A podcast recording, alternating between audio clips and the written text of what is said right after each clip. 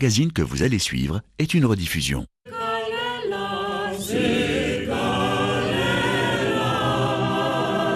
RFI. Grand reportage. Le magazine de la rédaction vous emmène en Afrique du Sud au rythme de la danse. Omniprésente dans les manifestations contre le pouvoir blanc du temps de l'apartheid, elle a aussi permis à des générations de se construire une identité dans les townships. En Afrique du Sud, la danse comme arme de contestation, un grand reportage de Claire Bargelès.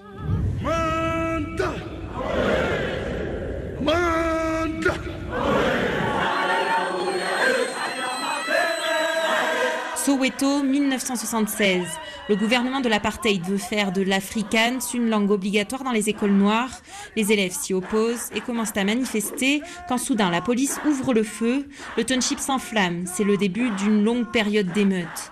Des jeunes descendent dans la rue, le poing levé, la tête baissée. Ils se rassemblent, occupent l'espace et face à la police commencent à déferler en chantant et en dansant de façon frénétique sur un rythme militaire. C'est le toy toy, cette danse de la contestation que la chorégraphe Nelly Siwe Kaba a observée de nombreuses fois durant son enfance.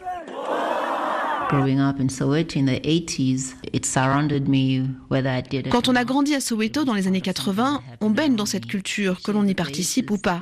C'est quelque chose qui se passait autour de moi. En fait, la base du Toy Toy, c'est un mélange de marche et de course. Et en même temps, pour en faire une sorte de danse, il faut lever les genoux. Selon sa souplesse, on peut les lever jusqu'à la poitrine. Si vous regardez les vieilles vidéos de cette époque, par exemple, vous verrez que certaines personnes pouvaient les lever vraiment très haut. Et je peux imaginer que cela vous donne de l'énergie l'envie d'y aller et de vous battre, avec les chants aussi. Vous avez le sentiment que vous allez tout conquérir. Et c'était bien, mais cela se finissait souvent dans la violence. À la maison, on nous interdisait d'y participer.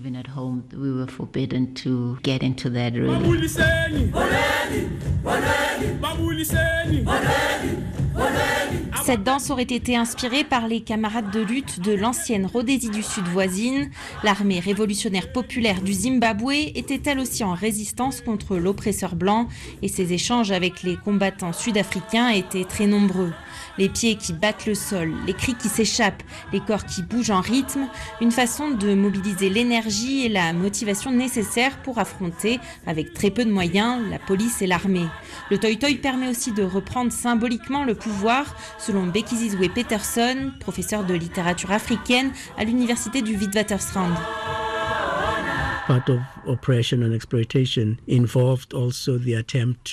Une partie de l'oppression et de l'exploitation reposait sur la volonté de contrôler le mouvement des populations noires. Par exemple, avec les lois sur la maîtrise des déplacements, il s'agissait de définir dans quels espaces et à quelles heures les Noirs étaient autorisés à circuler.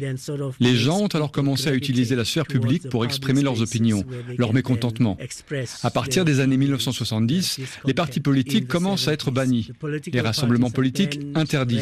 Donc les gens ont été de plus en plus poussés vers des espaces alternatifs pour afficher leur résistance. Il fallait maintenant clamer et mettre en scène publiquement sa résistance.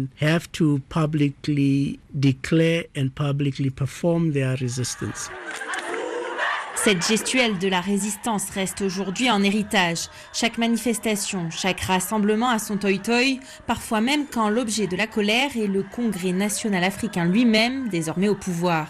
Et pour Tanin Kozi, habitué des rassemblements avec son association Right to Know, qui se bat pour la liberté d'expression, il s'agit toujours de se réapproprier l'espace. On utilise symboliquement notre corps pour amplifier notre voix et faire entendre quelque chose. On reprend le pouvoir on saute d'un point à un autre pour occuper l'espace jusqu'à ce qu'on soit écouté. C'est aussi montrer que l'on est tous ensemble dans ce combat. Alors voilà, on sauterait comme ça, en allant d'un côté à un autre, comme ça. C'est presque un jogging, mais on peut aller aussi en diagonale, sur les côtés, en haut, en bas. C'est juste imprévisible. Des fois, on s'agenouille aussi pour montrer que même si l'on est en colère et que l'on manifeste, on est aussi pacifique.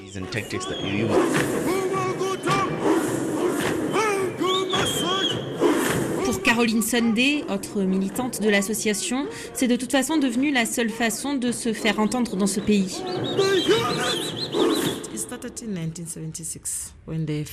Oui, ça a commencé en 1976 lors de la lutte pour la liberté. Des leaders politiques étaient en exil à l'étranger, d'autres étaient en prison. Mais même aujourd'hui, en Afrique du Sud, pour obtenir ce que l'on veut, on doit en passer par le toy-toy. On doit d'abord se battre pour nos droits avant qu'ils nous entendent. Si l'on ne se bat pas, ils ne nous écouteront pas. Même les jeunes continuent à utiliser cette arme aujourd'hui, par exemple lors des manifestations récentes sur les campus pour protester contre l'augmentation des frais de scolarité. À tel point que si l'Afrique du Sud possède officiellement 11 langues, le toy-toy est parfois considéré comme étant la douzième. Becky Zizoué Peterson. C'est aussi une forme de connaissance, une connaissance qui vient du corps, qui donne du pouvoir. Mais c'est aussi un moyen de créer des liens de solidarité et d'empathie entre les gens en utilisant les chants, les cris et la danse.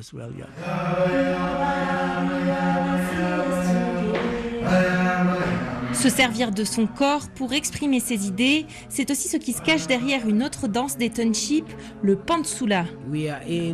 Nous sommes à l'est de Johannesburg, plus précisément à Sprutview, qui fait partie du township de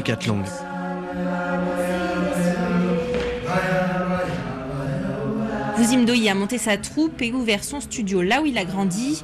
Dans la rue, tous les passants le saluent d'un cri ou d'un signe de la tête.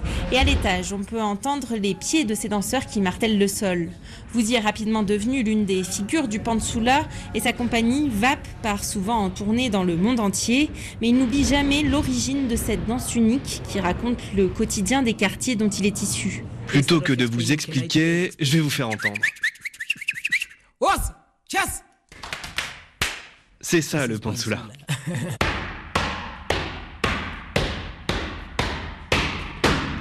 On retrouve dans le pansula des traces de danse traditionnelle, de l'indie hop et un lointain cousinage avec le hip hop. L'essentiel repose sur un jeu de jambes d'une rapidité impressionnante. Les percussions des pieds sur le sol et les sifflements rythment les mouvements, parfois désarticulés, parfois très coordonnés. Par exemple, le para-para, c'est ce pas-là. Rotso Falang Moshe Mavundla, chorégraphe de la troupe.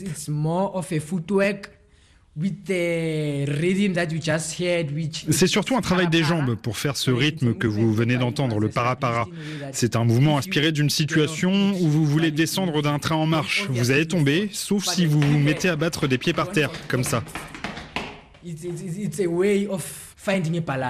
C'est une façon de retrouver l'équilibre. C'est un pas de base simple et on l'utilise aussi pour faire des transitions entre nos autres mouvements.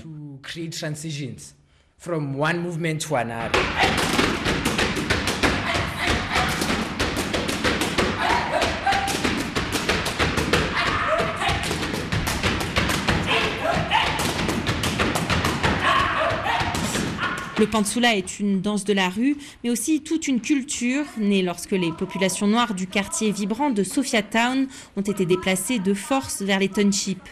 Avec son chapeau mou enfoncé sur la tête, vous y se souvient. Ça nous vient de nos grands-parents et on a grandi dans cette culture.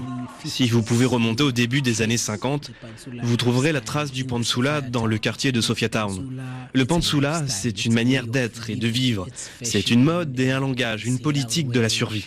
Ça porte l'histoire de la vie des gens dans le township.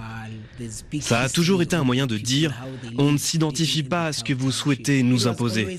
Le Pansula a toujours été comme ça. C'était aussi politique.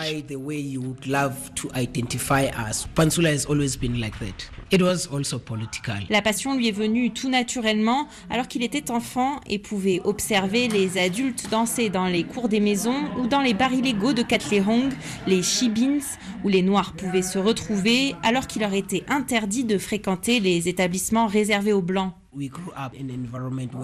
On a grandi dans un environnement où il y avait beaucoup de shibines, où les gens consommaient de l'alcool et se retrouvaient pour des réunions ou des associations. Il y avait de la musique et les reines du shibin, ces femmes qui régnaient sur l'endroit. Je me souviens, il y avait cette cour avec beaucoup de cabanes. Et nous, on en louait une. Et il y avait cette musique qui explosait. Surtout les jeudis, vendredis, samedis et dimanches. La musique était très forte. Et moi, je dansais et les gens adoraient ça. À chaque fois, ceux qui venaient acheter de l'alcool s'asseyaient et demandaient à ma mère ou à sa sœur jumelle Où est-vous-y? Pour me faire venir. Et ma danse était le reflet de ce que je voyais autour de moi. Je reproduisais les mouvements d'un homme sous, par exemple, en dansant, ou des fois j'inventais mon propre style pour refléter tout ce qui se trouvait autour. J'ai passé mon enfance là-dedans.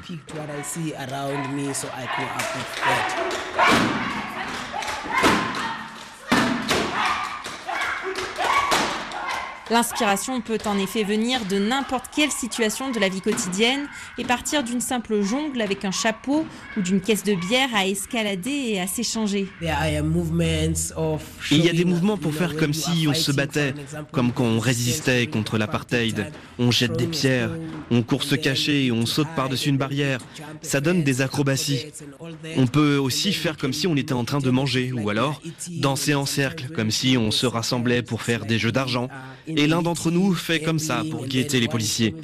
Tout ça est chorégraphié pour devenir des mouvements et une danse. C'est complètement illimité. Tout ce qui se trouve dans la vie quotidienne se retrouve dans notre danse. La façon de s'habiller, toujours très travaillée, permet aussi de se revendiquer de cette culture selon Rotso Falang.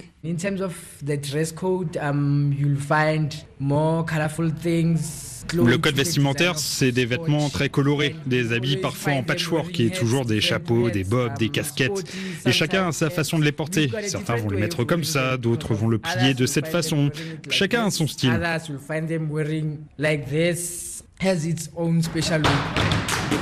Longtemps chasse gardée des hommes, le Pansula s'ouvre désormais aux jeunes femmes. Elma Motruenya, danseuse de 23 ans, a commencé par apprendre la danse classique et contemporaine, mais il y a quelques années, elle a troqué ses chaussons pour des baskets et a mis toute son énergie dans la danse de son quartier. Avec ses gestes précis et expressifs, elle a su se faire une place au sein de la troupe masculine. La vie dans les townships est plus dure qu'à d'autres endroits, alors il fallait que je devienne forte. Et à chaque fois que je danse le pansula, c'est comme si j'affirmais qui je suis. Je deviens plus courageuse chaque jour grâce à ça. Je dirais que 98% des danseurs de pansula sont des hommes. Il n'y a que quelques femmes, mais on se bat pour atteindre le même niveau qu'eux.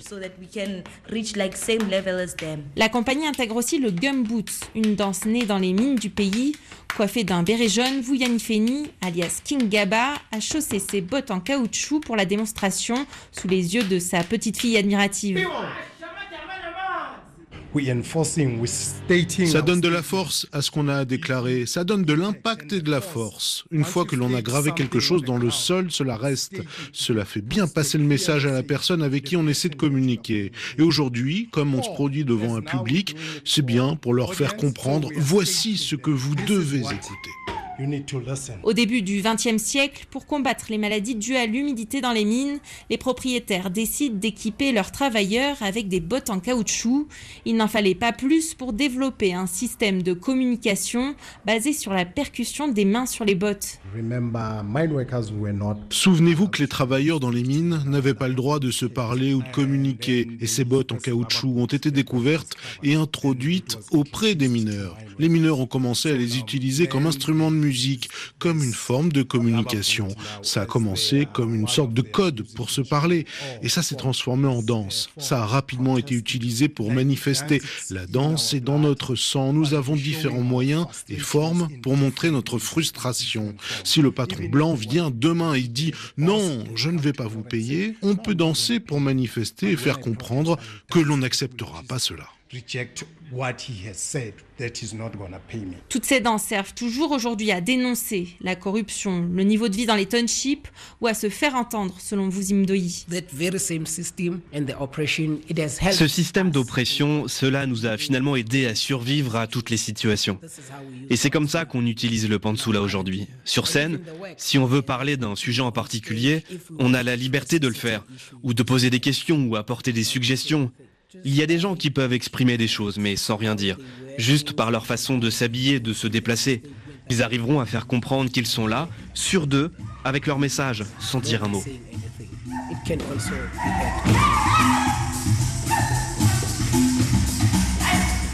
Et si le pansula était autrefois associé à la culture des gangsters, cette danse est désormais vue comme une occupation pouvant éviter aux jeunes de traîner, désœuvrer dans les rues. Depuis, de multiples formes en sont dérivées et la créativité des townships ne cesse de donner naissance à de nouveaux genres portés par la house music. La musique kwaito par exemple, fruit d'une nouvelle liberté d'expression au milieu des années 1990 dans l'Afrique du Sud de Nelson Mandela, a rapidement été accompagnée par une danse qui lui est propre et de nombreux styles ont ensuite été développés chez les Born Free, ces jeunes qui n'ont pas connu l'apartheid. C'est le Vosho. Ce pas existe depuis longtemps, sans doute depuis 1999.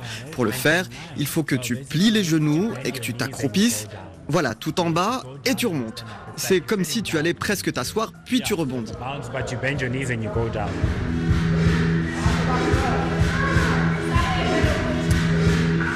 Tom London est l'un des créateurs de la troupe Soweto Finest, spécialiste du isboujois, une danse cousine du pansula, avec un jeu de jambes toujours très vif. Le visage n'est pas en reste, puisque les mimiques font partie du style et une grande place est laissée à l'improvisation. Isbourgeois est une danse que l'on a inventée à Soweto, mais depuis, il y a des nouvelles versions. À Durban, par exemple, ils ont créé le benga, qui est plus énergétique. Et désormais, il y a le hama piano, une musique qui est venue avec ses propres pas de danse. La créativité, c'est pour les pionniers, les gens qui veulent toujours trouver de nouveaux mouvements, toujours réinventer pour garder les danses en vie et qu'elles restent actuelles. On est un peu né avec ça, et si les danses sont bien réalisées, elles peuvent toucher plein de gens. Tu peux raconter tellement sans ouvrir la bouche, juste en utilisant ton corps. Mais ça dépend de comment tu t'y prends. Les Soweto Finest ont aujourd'hui quitté leur township. Ils répètent en jogging de marque dans leur studio, installé dans un grand centre commercial et où ils donnent aussi des cours pour partager leur danse. Lorsqu'ils sont entre eux, c'est à celui qui inventera le nouveau mouvement pour ajouter encore un peu d'originalité à leur performance. Sinetamba Mate, l'une des danseuses principales de la troupe, nous montre son pas préféré. C'est assez récent. Quand ça a été inventé, tout le monde a adoré et on le fait beaucoup aujourd'hui. C'est un peu comme un chat qui saute sur le côté ou bien quelqu'un qui conduira un scooter. Et surtout, il faut tirer la langue en même temps. C'est un truc qu'on fait beaucoup entre nous. La danse aujourd'hui est plus un prétexte pour prendre du plaisir, s'amuser, mais pour Sinetamba, c'est toujours une façon de réinventer l'identité du ghetto et de partager une certaine fierté d'en être issu. C'est assez particulier car ça vient de chez nous, c'est né dans nos rues et nos danses sont même inscrites dans des compétitions, alors que ce n'était pas le cas avant. Dans la rue ou dans les clubs, c'est une façon de communiquer entre nous, de se rapprocher d'autres gens. Quand on les voit danser, on se joint à eux pour apprendre des pas. C'est ce moment où on est fier de notre identité, on est entre nous. Peu importe la compétition, c'est à ce moment qu'on ne fait qu'un.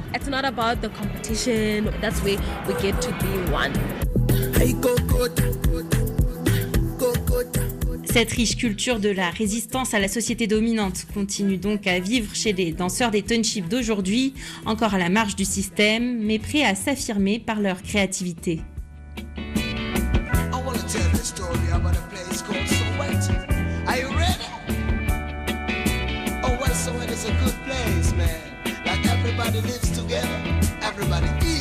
En Afrique du Sud, la danse comme arme de contestation, un grand reportage de Claire Bargelès, réalisation Pierre Chaffanjon, un magazine à retrouver sur le site de RFI.